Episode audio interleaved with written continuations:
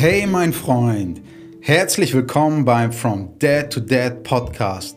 Du willst ein liebevoller Vater sein, aber trotzdem ein ganzer Kerl bleiben? Dann bist du hier genau richtig. In diesem Podcast findest du simple Tipps und praktisches Wissen, um der Held deines Kindes zu werden.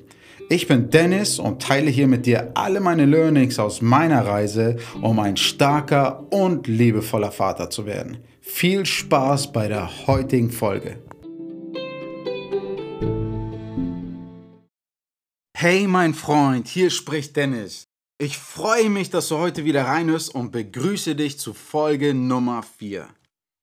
In den letzten beiden Folgen hast du die vier psychischen Grundbedürfnisse kennengelernt. Heute geht es darum, was du tun kannst, um bei deinem Kind diese Bedürfnisse zu erfüllen.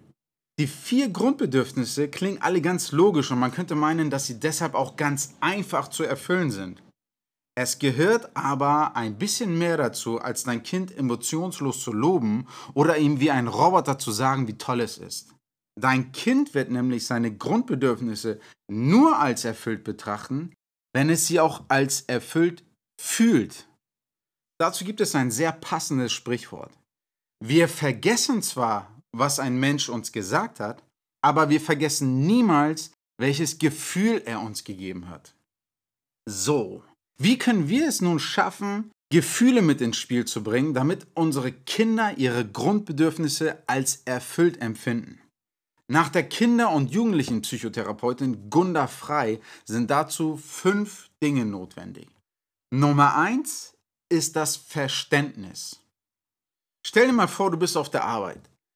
Plötzlich kommt jemand vorbei, ein Kunde oder ein Arbeitskollege, und lobt dich übertrieben für das, was du gerade tust. Er würde niemanden kennen, der das besser kann als du und er wünschte sich, er könnte das genauso gut wie du. Außerdem sollten alle anderen einfach nur froh sein, dass es dich hier gibt. Du freust dich total und fühlst dich durch seine Worte richtig gut und motiviert. Und dann sagt er, und du, äh, sag mal, was machst du hier eigentlich? Bums. Plötzlich ist dein gutes Gefühl und deine Motivation wie weggeblasen, weil du merkst, dass der Typ dich und deine Arbeit überhaupt nicht verstanden hat. Du kannst seine netten Worte also gar nicht mehr ernst nehmen.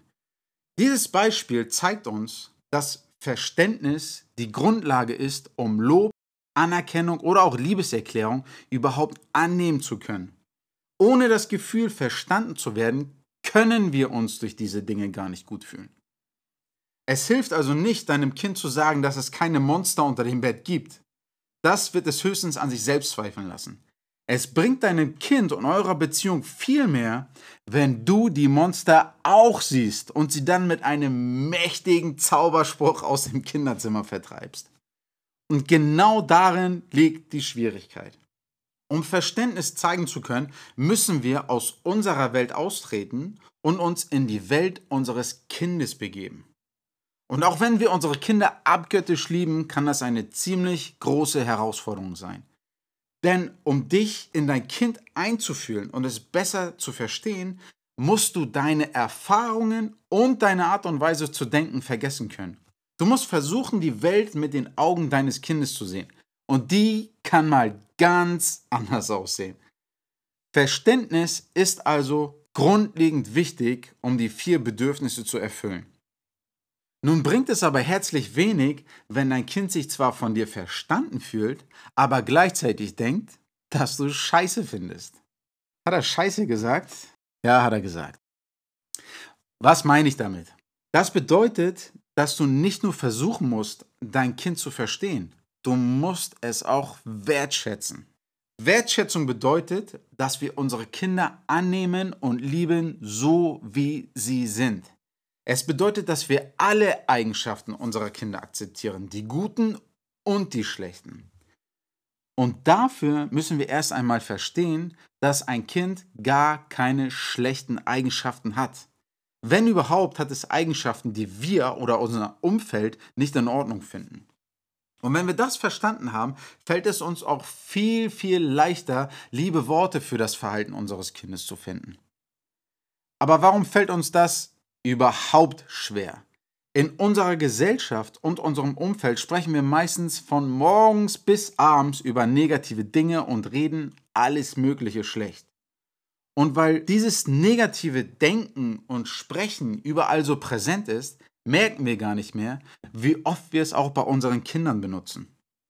Und für ein Kind ist es sehr schwer, in einem negativen Umfeld ein positives Selbstbild zu entwickeln. Deshalb ist es so wichtig, dass wir besonders achtsam im Umgang mit unseren Kindern sind und unsere Worte sorgfältig auswählen. Wie reagierst du jetzt also, wenn dein Kind etwas macht, was dir nicht passt? Probiere sein Verhalten von seiner Person zu trennen. Das schaffst du, indem du so etwas sagst wie zum Beispiel, ich liebe dich und bin immer stolz auf dich, aber dein Verhalten jetzt gerade kann ich nicht akzeptieren, weil. Dadurch weiß dein Kind, dass du es liebst, auch wenn mal etwas schief läuft und es lernt, dass sein eigener Wert nicht sinkt, wenn es sich in Zukunft dann anders verhalten möchte. Jetzt kommen wir zum großen Bruder von Wertschätzung, der Bestätigung. Bei der Wertschätzung achten wir darauf, was wir sagen. Bei der Bestätigung achten wir darauf, wozu wir etwas sagen. Bestätigung bedeutet, dass wir unsere Kinder ermuntern, ihre persönlichen Eigenschaften und Vorlieben auszuleben.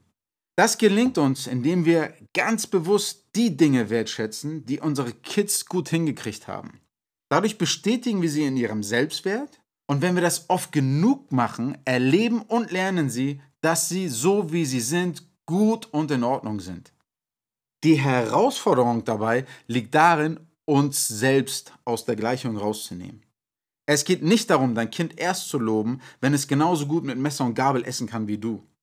Bestätigung bedeutet, jeden kleinen Schritt auf dem Weg dorthin zu feiern das erste Mal die Gabel greifen, das erste Mal etwas aufspießen oder das erste Mal die Gabel überhaupt in Richtung Gesicht zu führen. Das sind alles Highlights, die dir die Chance geben, dein Kind zu bestätigen, seine Leistung wertzuschätzen und dadurch seinen Selbstwert zu erhöhen. Bei der Bestätigung geht es also nicht darum, unseren Kindern durch gezieltes Lob unseren eigenen Stempel aufzudrücken. Vielmehr geht es darum, ihr Vertrauen in sich selbst, ihre Fähigkeiten und in ihre Vorlieben zu stärken. Es geht darum, sie zu ermutigen, Dinge auszuprobieren, damit sie erfahren, wozu sie alles imstande sind. Kinder brauchen noch unsere Wertschätzung und unsere Bestätigung, um einen starken Selbstwert aufzubauen, der sie dann ein Leben lang begleiten wird. Das gelingt aber nur, wenn unsere Kinder sich durch unser Lob auch wirklich gut fühlen. Und dafür müssen wir ihnen Wärme, Nähe und Geborgenheit geben. Kinder sehnen sich nach diesen Dingen. Und obwohl es uns allen genauso geht wie unseren Kids, fällt es uns oft schwer, ihnen genau das zu geben.